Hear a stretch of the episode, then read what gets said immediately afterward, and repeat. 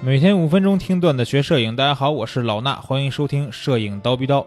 今天的节目是咱们摄影师人物系列的节目啊。那要讲的这个摄影师呢，是一个在枪林弹雨中拍照的战地摄影师。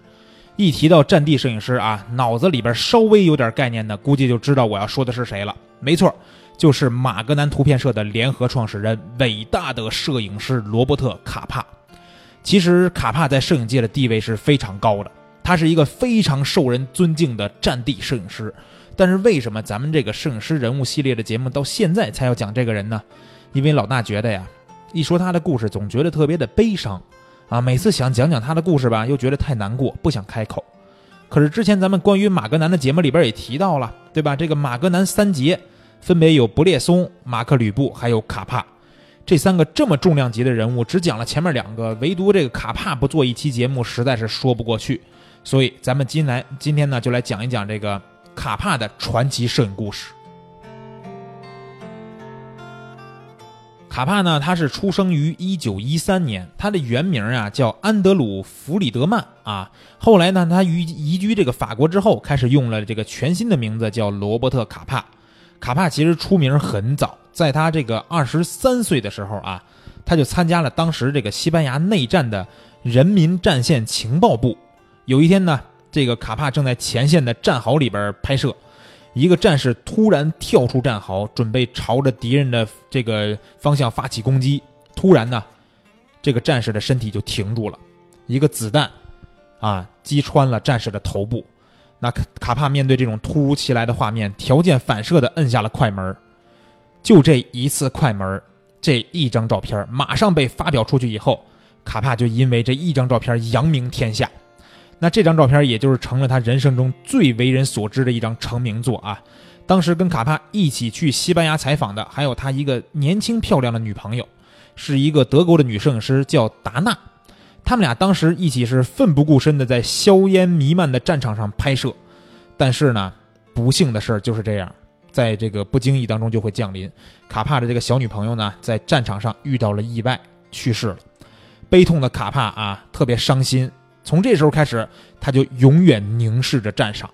他决定呢，终生要将这个战争作为他采访拍摄的题材，不是为了追求刺激啊！别以为说战争摄影师就是想去追求刺激，他是为了揭露战争的残酷。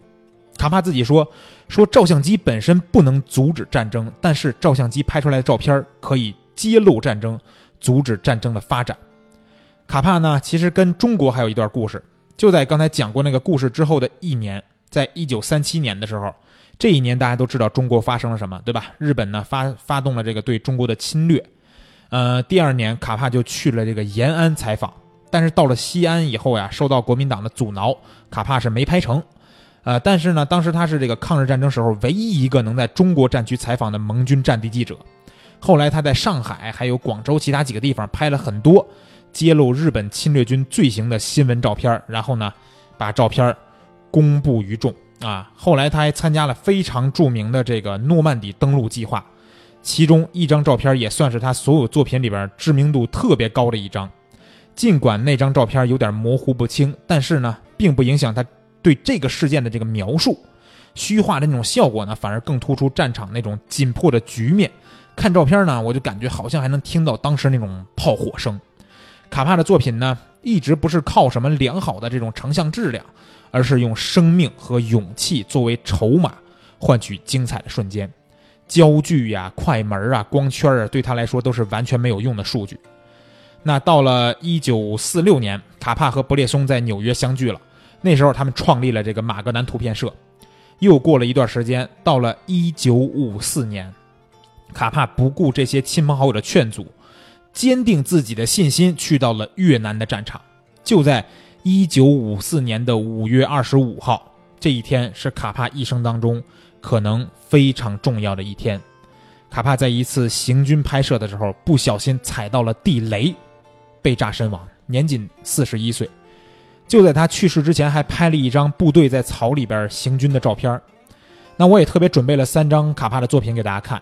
分别是刚才说到的第一张让卡片卡帕成名的那个作品，还记得吧？一个战士站起来被子弹击穿脑袋倒下的那一刻，还有诺曼底登陆拍摄的那张不清晰的照片，以及卡帕生前拍摄的最后一张照片，就是部队在草丛里边行军。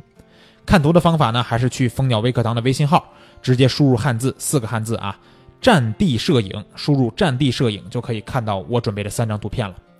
那卡帕的故事就是这样，激情又壮烈，成名于战场，也死于战场。他有一句名言啊，一直被摄影界流传，估计大家也都听过。他说：“如果你照片拍的不够好，那是因为你靠的不够近。”我想啊，卡帕最后的牺牲已经靠得足够近了。近到让他手里还握着相机，灵魂已经去了天堂。好了，关于卡帕的故事今天就讲到这儿，咱们明儿早上七点不见不散。